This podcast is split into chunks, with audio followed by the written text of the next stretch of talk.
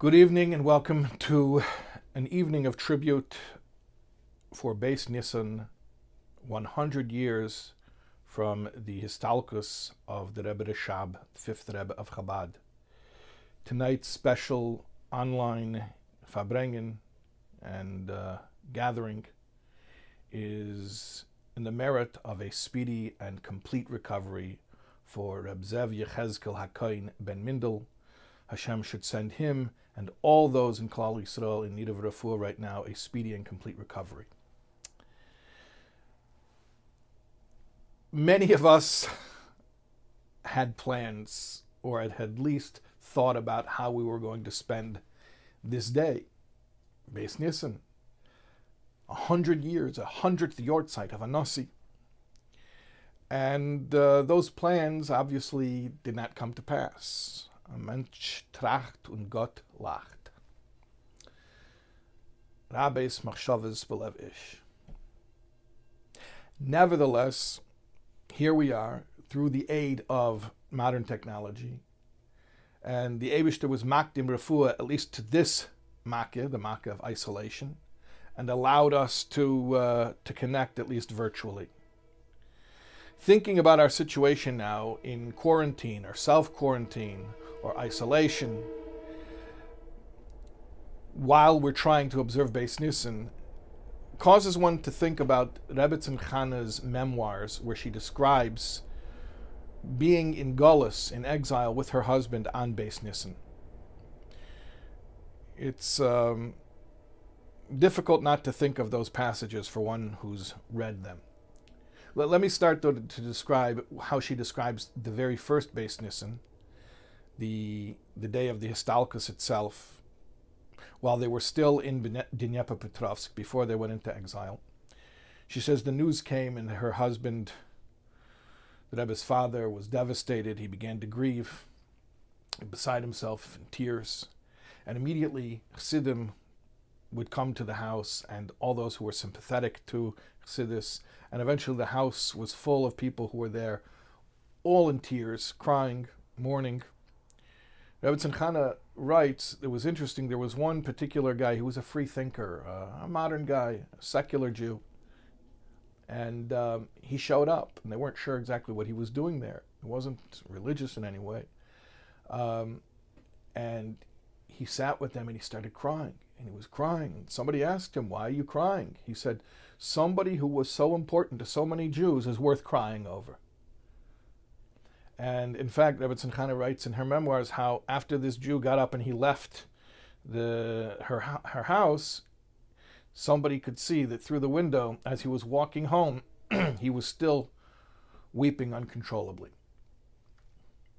Rebbetzin Chana also writes about two different years in exile, one in Chi'ili and one in in uh, Alma Ata, where they were living in exile, and uh, she describes how her husband, Rebbe's father, at one point he said, Heint is Beis Nissen.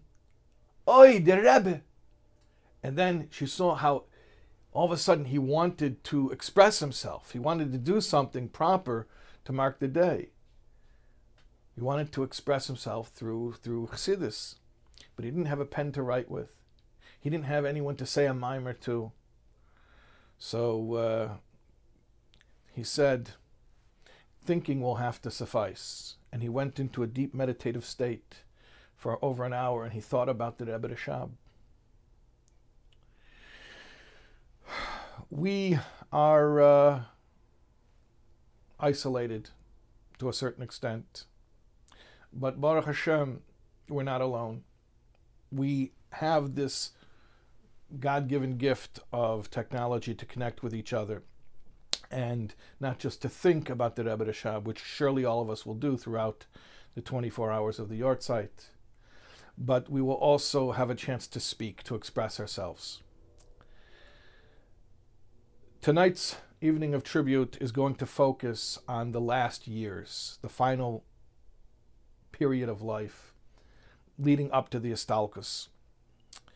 But uh, before we we fast forward to those years, I want to give just a very brief background. This is not a biography. We're not going to be able to speak about everything that happened in the life of the Rebbe Rashab, to discuss all of the accomplishments and the contributions of the Rebbe Rashab as a leader would uh, take many, many, many hours. And even then, it would obviously be uh, insufficient. We're going to focus on just a very certain period, but before we do, I want to give a, a basic background uh, very quickly. The Rebbe Rashab was born Chaf Cheshvan, Tov Reish Chaf Aleph. That's 1860. And by the time he was 21, he was orphaned. His father, the Rebbe Maharash, the fourth Rebbe of Chabad, passed away at the young age of 48 years old. And after that, the Rebbe Rashab uh, refused to take on the mantle of leadership. He had an older brother, Reb Zalman Aaron, and for 11 years, for 11 years, after the passing of the Rebbe Maharash, the Rebbe Rashab refused to accept the Nisias. Finally, later, after the Razah left town, so the Rebbe Rashab accepted being Rebbe. And in his 38 years as Rebbe, the Rebbe Rashab delivered 2,000 Maimorim, over 2,000 Maimori Chassidus. And in a certain way, we can say that the enduring legacy of the Rebbe Rashab was the contribution to to Chassidus that was novel that we're going to talk about in Mirz Hashem later in this uh, presentation. The, the, the Rebbe Rashab is known as the Rambam of Chassidus, just like the Rambam took the vast sea of Shabbal Peh and he organized it and he systemized it and he put every subject where it belongs. So too the Rebbe Rashab took this vast sea of Toras HaChassidus and explained and organized systematically different sugyas, different subjects within Chassidus. We're going to speak about this in Mirz Hashem toward the end of the presentation, but I want to continue with the biographic overview. Um, related to all of the prolific Chassidus that the, the Rebbe Rashab wrote would also be the establishment of a yeshiva for the purpose of studying Chassidus, or yeshiva which incorporated within it the study of Chassidus. Uh, the yeshiva Tomchei Temimim was founded on Tes Vav Elul Tafresh Nun Zayin.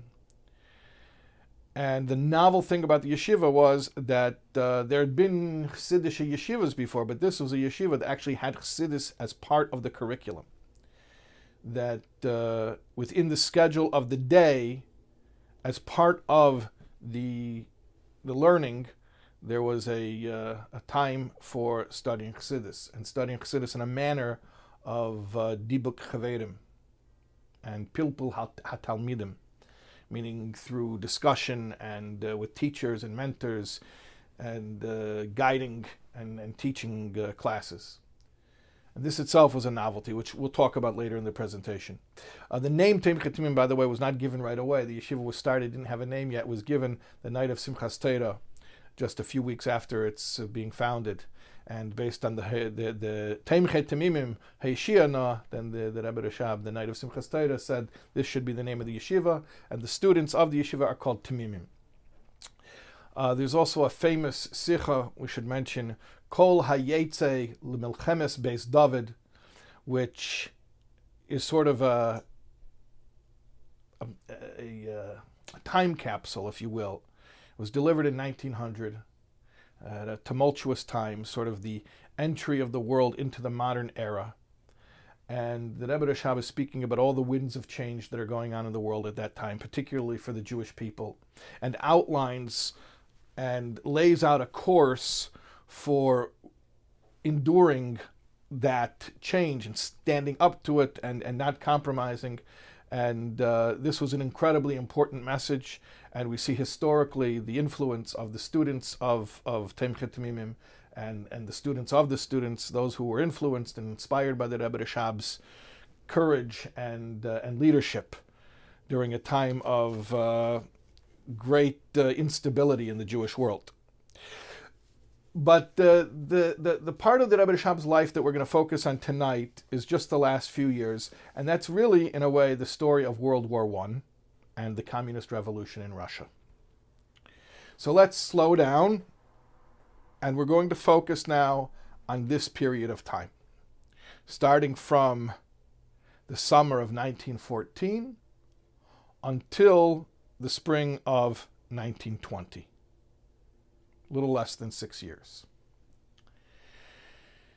World War I began with the uh, execution or the assassination of Archduke Franz Ferdinand of Austro Hungary. And uh, within a few weeks of that time, there was a declaration of war formally made. And that occurred on Tisha B'Av. Tisha B'Av is a day of great calamity historically throughout the ages for the Jewish people. World War I was certainly a calamity for the Jewish people. In addition to all the havoc that war brings, as well as the persecution of the Jews that always would occur when society was destabilized. We know that World War I really didn't end when it officially ended. There was a little bit of a ceasefire, and uh, World War II was the continuation of World War I. And World War II, we know for the Jewish people, was the most devastating era, at least in the modern age, for the Jewish people.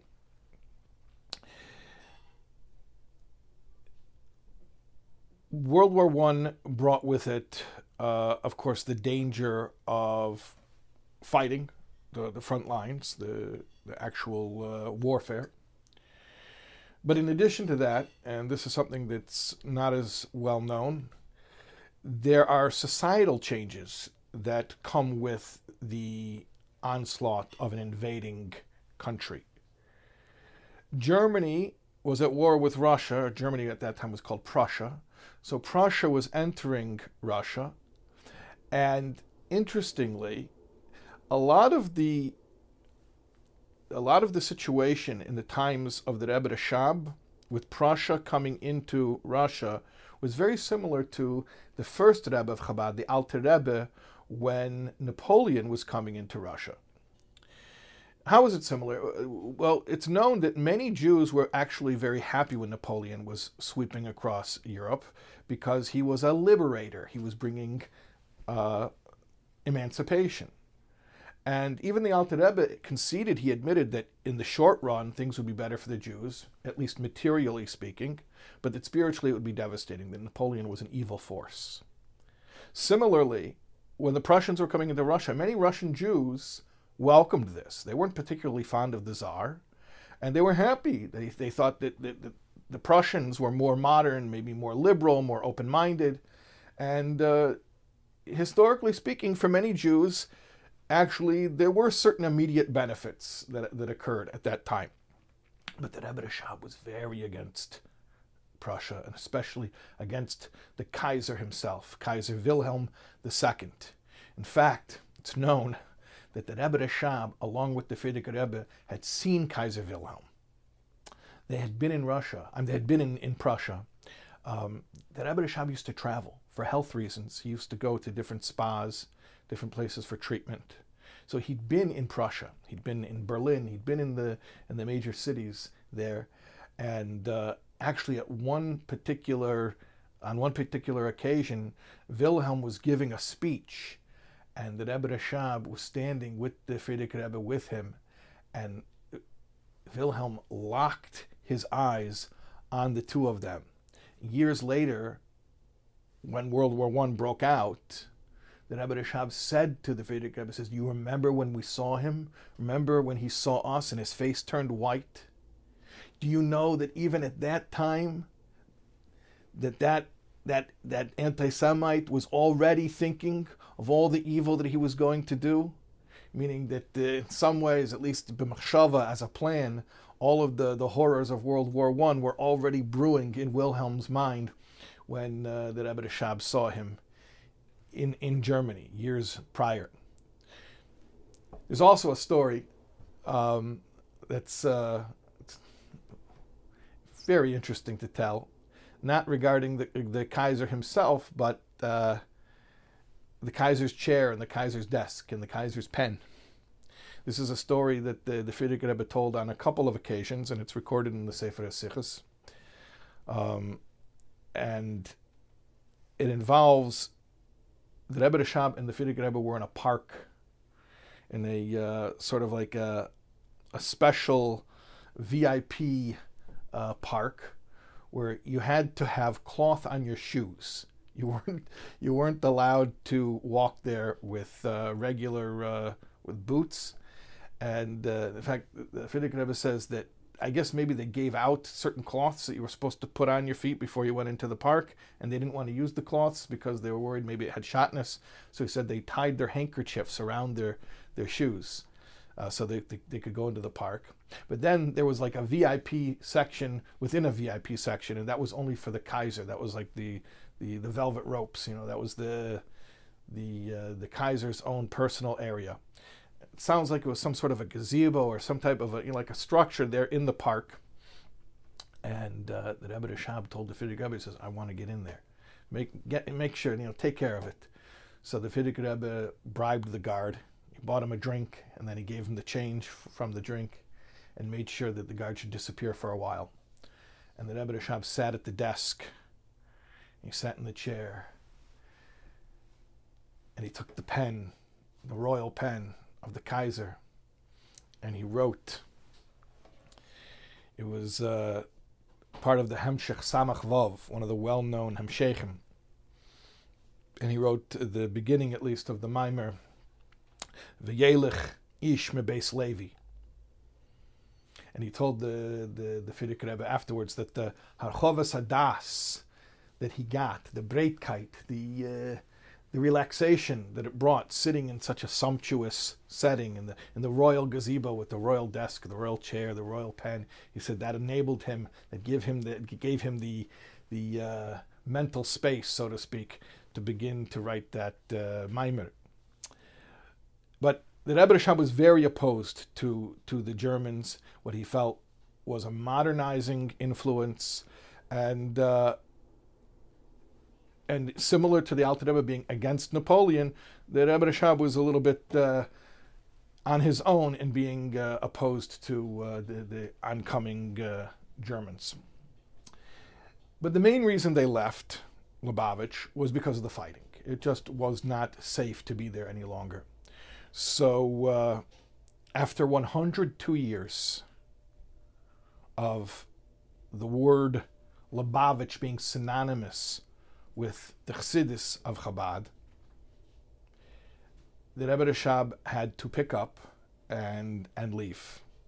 Not just the town of his birthplace, but the town that was identified with this unique movement since the times of the Mittler Rebbe. But uh, it was impossible to stay any longer and uh, so they moved. And before they moved, what was the Rebbe Rashab uh, dealing with? Assembling the ksavim, the manuscripts. This was very, very important. They were, think about generations of Rebbeim in this town, in this small town, and there were all these manuscripts, Hasidic manuscripts, that hadn't been printed, hadn't been copied, and uh, that were in the holy handwriting of, of the Rebbeim. So this was this was one of the primary occupations of Rebbe Rashab during this time was assembling these manuscripts and, and, and getting them out of Lubavitch and bringing them with him. Now, he did not manage to bring them with him to Rostov, or at least not all of them. And in fact, they were thought to be lost. It was thought that many of them were lost, or most of them were lost. And then with Perestroika, with the opening up of the Iron Curtain, they were actually discovered in 1990 and the Rebbe spoke about the need to reclaim them. And obviously, that's a situation that's ongoing, and we should uh, hear good news about that uh, immediately. Um, and then in Rostov, the Rebbe Rashab was very much involved with organizing the manuscripts that he had that he had with him. So during that time was very much, even though it was a time of great upheaval and and and um, you know being moved from his from his, uh, his, his, from Lubavitch, from the place associated with his leadership, and having to relocate. But the Rebbe Rashab was extremely immersed in Chassidus at that time, and in fact, even in the last couple of years, not only did Rebbe Rashab continue to write Chassidus, but he became extremely prolific. In in in in Tafresh Ayin Ches, 1918, there was a mimer for every Shabbos, for every single Shabbos. And then in Tafresh Ayin Tes in 1919, there were 79 Maimorim. That means more than a Maimer a week. And this was at a time of, of, of, of the most tumultuous uh, destabilization. Now, there was no travel, it was not safe, it was wartime. And because there was no travel, there was no communication. They didn't have communication back then like we have today. Especially in Russia, it was more primitive than elsewhere in Europe. So there was no communication because communication required travel in those days. So there was, uh, and to a great extent, there was uh, isolation, and people didn't have news. They didn't know what was going on. So Chassidim who were still uh, up in White Russia, they didn't know what was going on with the Rebbe Rashab. And then the Rebbe Rashab in, in Rostov didn't know what was going on, at least B'das Tachtain, with uh, with Chassidim. They didn't necessarily even have news about the war, at least not reliably and not not very uh, quickly. So it was it was a it was a time of of, of great uh, isolation, and and yet the Rebbe Rashab during that time immersed himself in in Chassidus in a way almost uh, unprecedented, even for him, even for the Rambam of Chassidus, who was so prolific and and produced so much Chassidus in the years prior. Now, the situation got even worse because, in addition to World War One, right in the middle of a world war, there was a revolution. There was the communist revolution. And all of the upheaval that that brought. And then, if that's not enough for you, there was a civil war. There were different factions, there were different parties among the communists themselves vying for power. Now, the, the party or the faction that we need to know about are the Bolsheviks.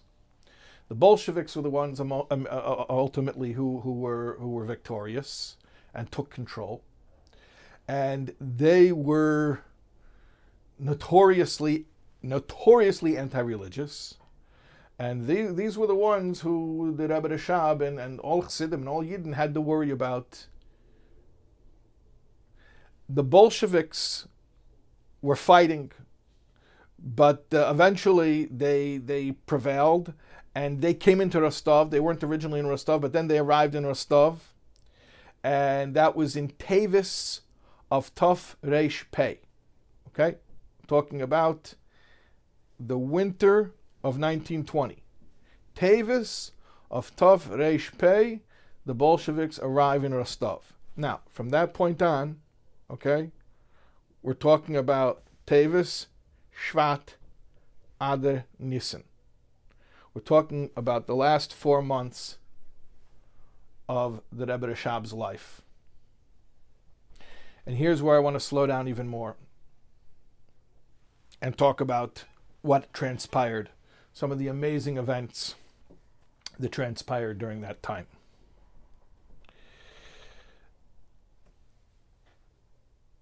The last Maimer of the Rebbe Rashab is known as Reshis Goyim Amalek. That Maimer was delivered on Purim. Purim, you know, is Yud Daled Adar, so you're talking about literally two weeks and a couple of days before the Rebbe Rashab's Histalkus. You're talking about in that Kufa, right when the Bolsheviks have arrived in Rostov and they're trying to establish control and they're trying to show who's boss. And they're extremely anti religious. They made, a, they made a curfew in town. You were not allowed to leave your house, if anyone can relate to that. Um, and you were not allowed to gather, if you can relate to that. And the Rebbe Rashab decided that they were going to Fabreng for Purim. Well, just the decision to Fabreng for Purim in that situation was extremely courageous. Some people even thought reckless. The Frierdiker Rebbe describes um, voicing some uncertainty I suppose we can say. I'm not sure if we can say it that way, but expressing some type of hesitation to his father regarding uh, actually holding the Purim Farbrengen. And the Rebbe Rashab told him, Hab kein meire nicht. Don't be afraid. Wir wollen ganz sein. We're going to be fine. We're going to be intact. We're going to be whole, complete. And then he said, Ich mein nicht, as wir wollen ganz sein, bechadre chadorim. I don't mean that we're going to be intact, we're going to be fine in a room within a room, you know, hidden away, sequestered. Ich mein, I mean, as wir wollen ganz sein, that we're going to be fine mit der ganze Yetzia und Hispashtis. With the whole spreading forth and, and going out, sort of, you know, without having to uh, hold ourselves in, without having to uh, quiet things down. Don't worry, we're going to be absolutely fine. And they held the Farbrengen, they held uh, the gathering. Tension was very, very thick. And in the middle of the uh, gathering, the Bolsheviks showed up with a search warrant at the Rebbe Shab's house. That's where the gathering was. They were in, they were in his house. He had to be at home. Everyone had to be at home. And uh, they went to the door, and they told they told the Bolsheviks that is busy right now. You got to come back later. just that, just that took uh, audacity. So they left, and they continued to Fabrang. And uh, again, I don't know how to describe this, but the, the Frierdiker Rebbe describes expressing apprehension about the situation. And then, to top it all off, the the Rebbe Rashab started raising funds for the yeshiva for Tomchei Temimim.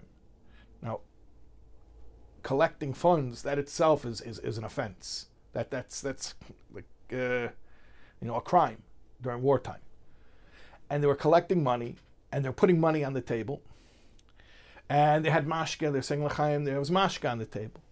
And the Frierdiker Rebbe was concerned about the money on the table and the mashka on the table. Both of these things enough were enough to uh, get them in a lot of trouble. Bolsheviks weren't weren't joking around. I mean, they were violent, bloodthirsty killers. Bolsheviks came back and this time they came in. And uh, the Rebbe Rashab said, Werde von sie nicht nispol. I'm not, I'm not afraid of them. I'm not bothered by them.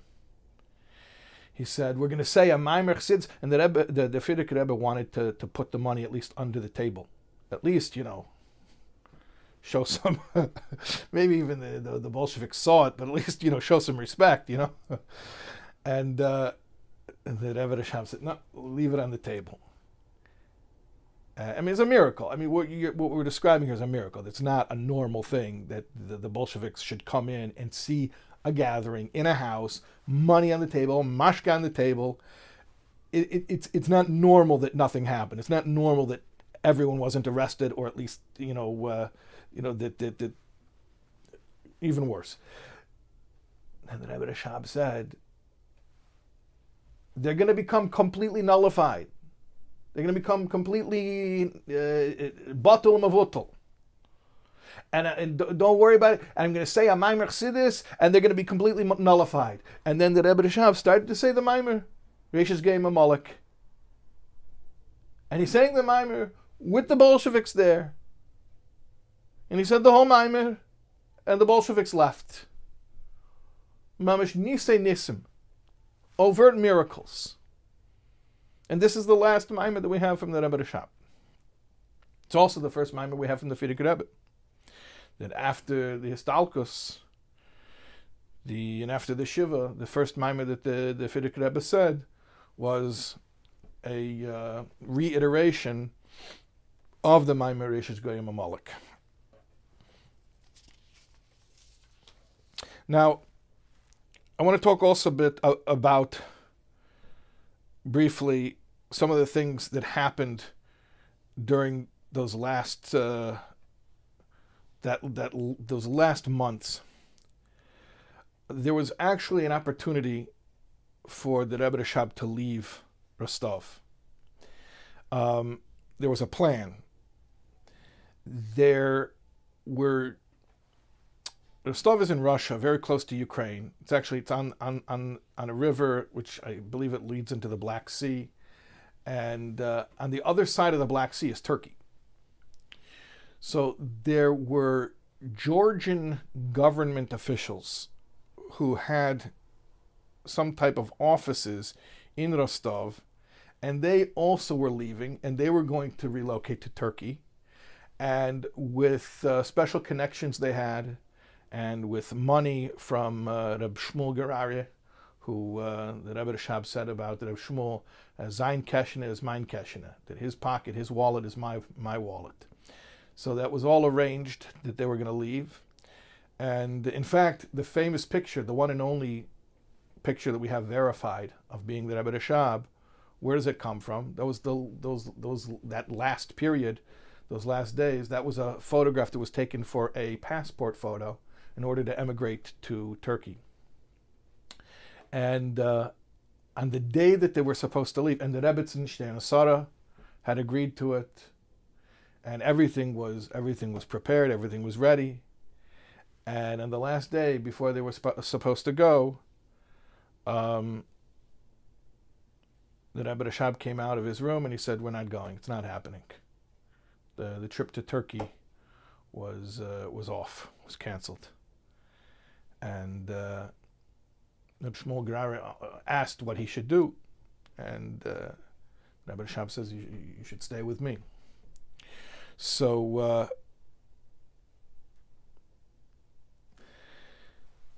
during that time,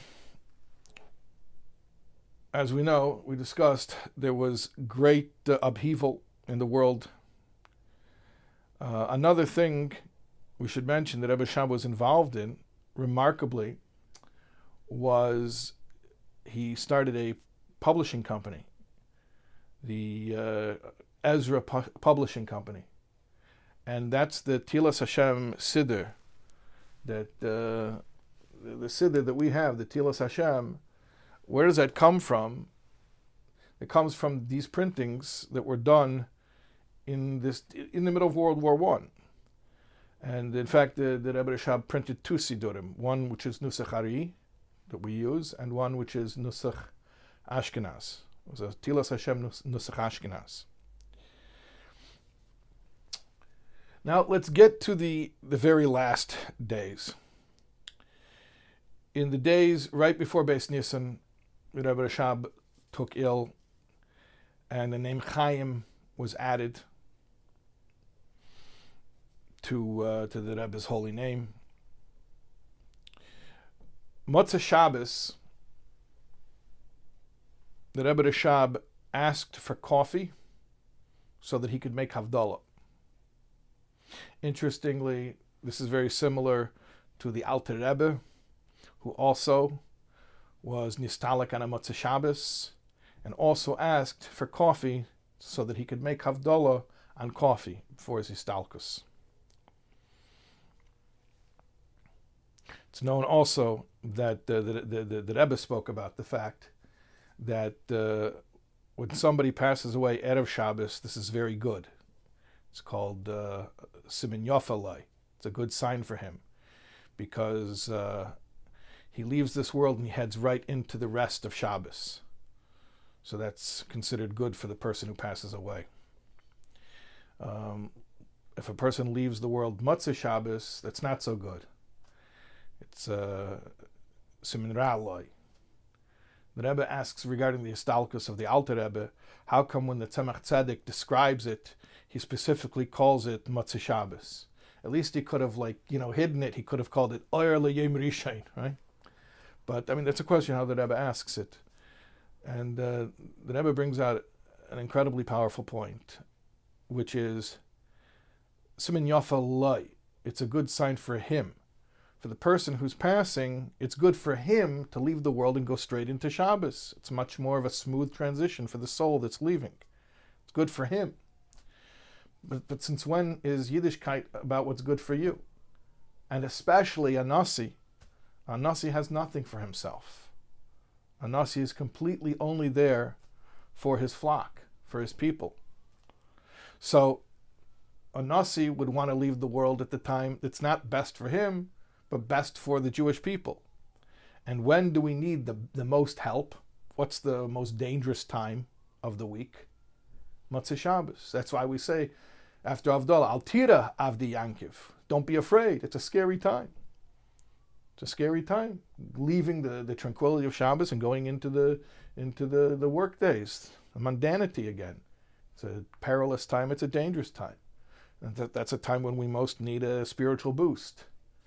So a Nasi, if he has his uh, druthers, he'll be nistalek at the time. We know that the stalkus of a tzaddik, even though it's an incredibly painful event and it's like the uh, this the destruction of the temple, it's like the breaking of the tablets, but it's also a time of incredible spiritual revelation because it's the culmination of all the work of that tzaddik throughout his lifetime. So it's a time when there's a special light and energy that's radiated to all those who are close to the tzaddik. So if a tzaddik can pick a time when he can radiate extra energy and extra light to those who are close to him, he'll do it at the time when it's of most benefit to those who are close to him, which is Motzei Shabbos. As we know also, and it's uh, it's actually written on the Matseva uh, at the Ohel that the Gimel Tammuz was also uh, Motzei Shabbos. At any rate, during that evening, the Frierdiker Rebbe was uh, beside himself, and he began to cry. And the Rebbe Rashab said to him, "His pilis, his pilis, meichen, meichen." In other words, you're emotionally reacting. Brains means intellectual power. It's one of the trademarks of Chabad. Hamayach shalit al That even in this time of incredible emotion, that Rebbe Rashab wanted his son and his successor to act with moichin, with the self-control of intellect. And then, close to his passing, the Rebbe Rashab said, Ich gehe in Himmel. I'm going in heaven now. I'm going to heaven now. Die Ksavim, the manuscripts, the Hasidic manuscripts, the writings of, of Hasidic teachings, Lozich Eich, I'm leaving to you. Now, these words, just, just these short few words, which were among the last words that, that Rebbe Rashab said before his passing, are obviously significant. Everything that Rebbe says is significant. Everything that Rebbe says is packed with meaning. I'll just mention as an aside, after the Histalkus, there was a Fabrengen with the, uh, with the Frierdiker Rebbe, and uh, the Frierdiker Rebbe was asking Chassidim who knew the Rebbe Rashab to chazer a word from the Rebbe, repeat something you heard, a word that you heard from the Rebbe. And Chassidim, being humble, nobody wanted to speak up. And the, the, the Frierdiker Rebbe was saying, No, I want to hear something. Somebody, please, I want to hear a, a word from my father. Tell me something that my father one, once told you. And uh, finally, one of the Chassidim said, Okay, fine. I, I remember something that the Rebbe once told me. Meaning uh, the Rebbe Nishma Eden, the, the Rebbe Rashab. He says, The Rebbe once told me, L'chaim. And uh, people smiled, they laughed because that's cute, right? The Rebbe once told me l'chaim, right? Um, and uh, the Frierdiker Rebbe got very serious, and he said, "Mit dem Tatens l'chaim spielt sich man nicht." With my father's word l'chaim, don't don't don't play around. In other words, maybe some people, maybe most of us, you ask, you know, they say, "What's the definition of a boring person?" You ask them how they are, and they really tell you right? So most of us are very perfunctorial. Where you know, it means we you know we say one thing, we're thinking another thing. Uh, you know, how are you doing? Great. How are the wife and kids? Fantastic. How's business? Beautiful. Okay. Baruch Hashem. See you later. And the whole thing was on autopilot, right? But when a Rebbe says something, he puts his whole heart and soul into it. So everything that a Rebbe says is significant. And certainly something that a Rebbe says just before he leaves this world. So there's a Sikha, Likutei Sikha is Chelik Chav Zayin. It's a short Sikha, it's only about four and a half pages. And the Rebbe explains precisely the meaning, and especially for us, in these last words. Ich gehe in Himmel, die diksovim I mentioned at the beginning of this uh, presentation how uh, the enduring legacy for us of, of the Rebbe Rashab is, is the chassidus that he left. And that's and, I, and I also mentioned uh, the the yeshiva Temimim, where studying chassidus is part of the program. So now I want to bring that back, and I want to discuss some of that in relation to these last words. The uh, the Rebbe speaks about the idea that tzaddikim demim lebeiram. says in Medrash that the truly righteous are similar to their creator. In what way? Perhaps in many ways, but specifically that when Hashem gave us the Torah, that's not a book that Hashem wrote. That's Hashem in a book. The word Anoichi, as is known, is a Rosh an acronym, Ano Nafshi Ksavis Yehavis. Anoichi, I, am the God who took you out of Egypt, which is the first of the Ten Commandments, is an acronym for Ano Nafshi Ksavis Yehavis. I wrote myself and gave myself through the medium of Torah. So that when we take Torah, we're not just getting a class from Hashem. We're getting Hashem. Torah is Hashem in the form of Torah. And tzaddikim demin lebeiram, the truly righteous, do the same thing. When you learn, when you learn something that a tzaddik said, you're not just learning something he said so that you can quote it, so that you can know what he said. You're actually getting the essence of the tzaddik. The tzaddik puts himself in his teachings. Or like the Rebbe said about Pirkei Avos, why does it say about the different Tanaim? Hu haya Eimer, he used to say. Hu haya, what he was? Eimer, that's what he said. He put himself into his teaching. Okay. So if that's so, if the Rebbe Rashab leaving us Chassidus is like Hashem giving us Torah, why did the Rebbe Rashab say, I'm leaving you the manuscripts. He should have said, I'm giving them to you. Right? Like, Anna, Anna Nafshi Ksavas Yehovas, I, I gave, I gave myself. Yehovas means I gave myself. I should say, I'm giving. Why do you say I'm leaving?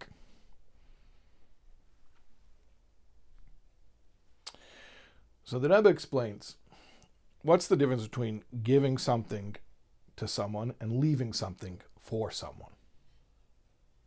If I give you something, it's unilateral. I give you something, I, the giver, am active, you, the recipient, are passive. You don't have to do anything. The whole transaction is one way. I give it to you, and that's it. Now, now it's yours, whether, regardless of what you do. But if I leave you something, that only means I made it available to you. You have to lay claim. You have to come take it. The Rebbe points out how really this is true of all of Torah.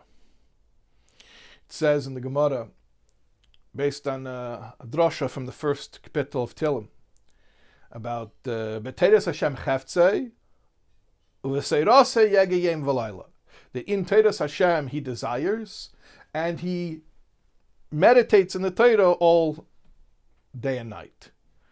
So the, the, the sages point out when it's his desire, then it's Torah Hashem, Hashem's Torah. But when he actually puts in the sweat equity and he meditates in Torah day and night, he puts in his own Yegia, then it's Torah Say. Torah Say goes on the person. His Torah means the person's Torah. It actually transfers over to belonging to the person.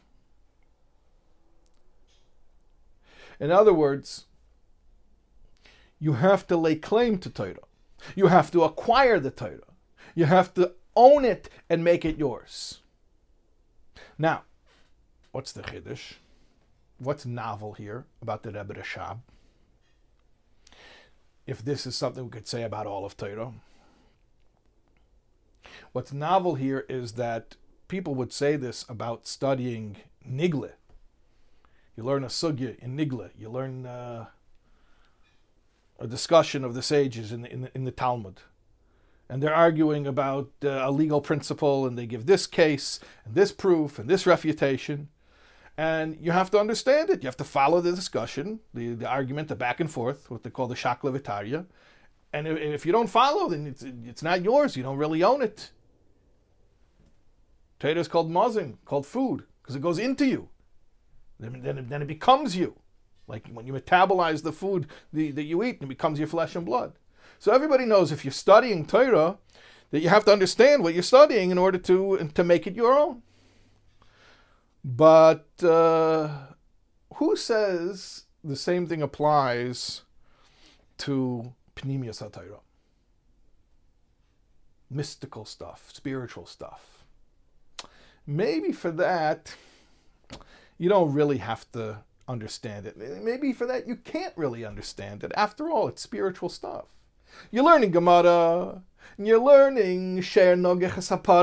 So I know a Sher, I know a Para. These are relatable things. It's talking about situations that I can relate to, things that I can see, things that I've experienced in my life. Okay, so now I just have, have to work harder to understand what it's saying about those things, but I relate to those things. They're within my frame of reference.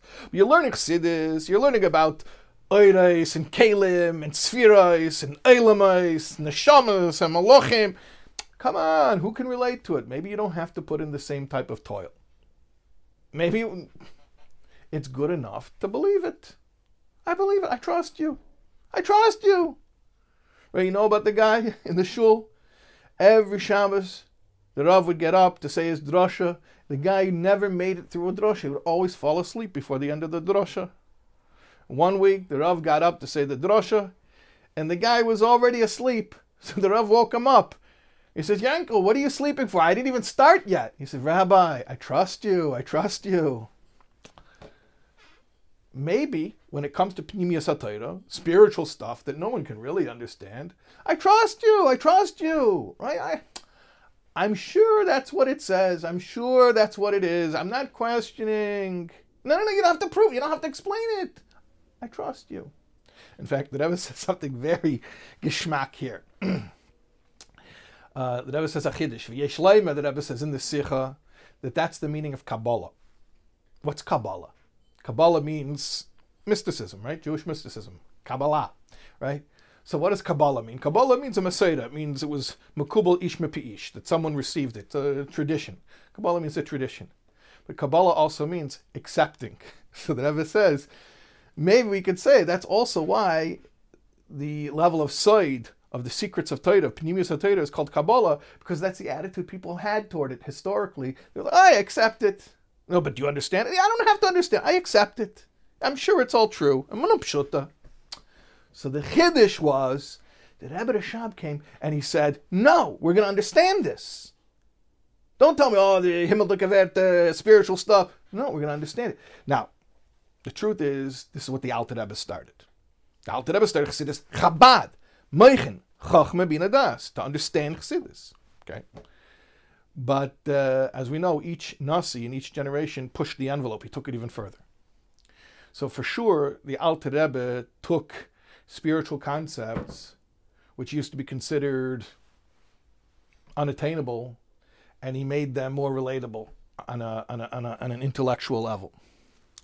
But the Rebbe Rashab went even further than that. And this is what we were talking about at the very beginning of this presentation. Remember, we mentioned that Rebbe Rashab was called the Rambam of Chassidus. He organized and he and he systemized everything. He, he explained all the different concepts.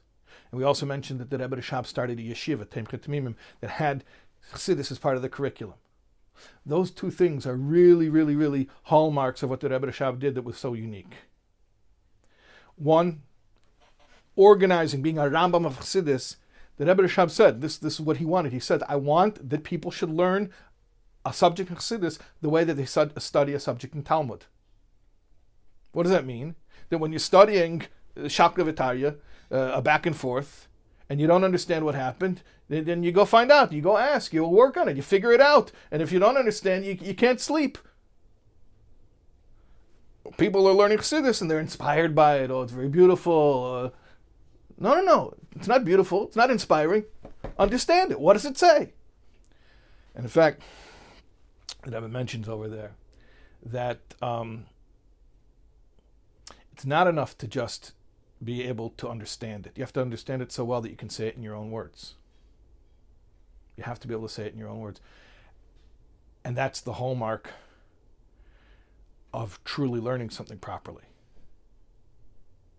And in fact, that is where you see the difference between I give you something and I leave you something. I give you something, you didn't work for it. I gave it to you. Okay, so I plop it in your lap, serve it to you on a silver platter. I leave it for you means no, now come take it. Now you got to go you got you got to put in some effort, lay claim to it.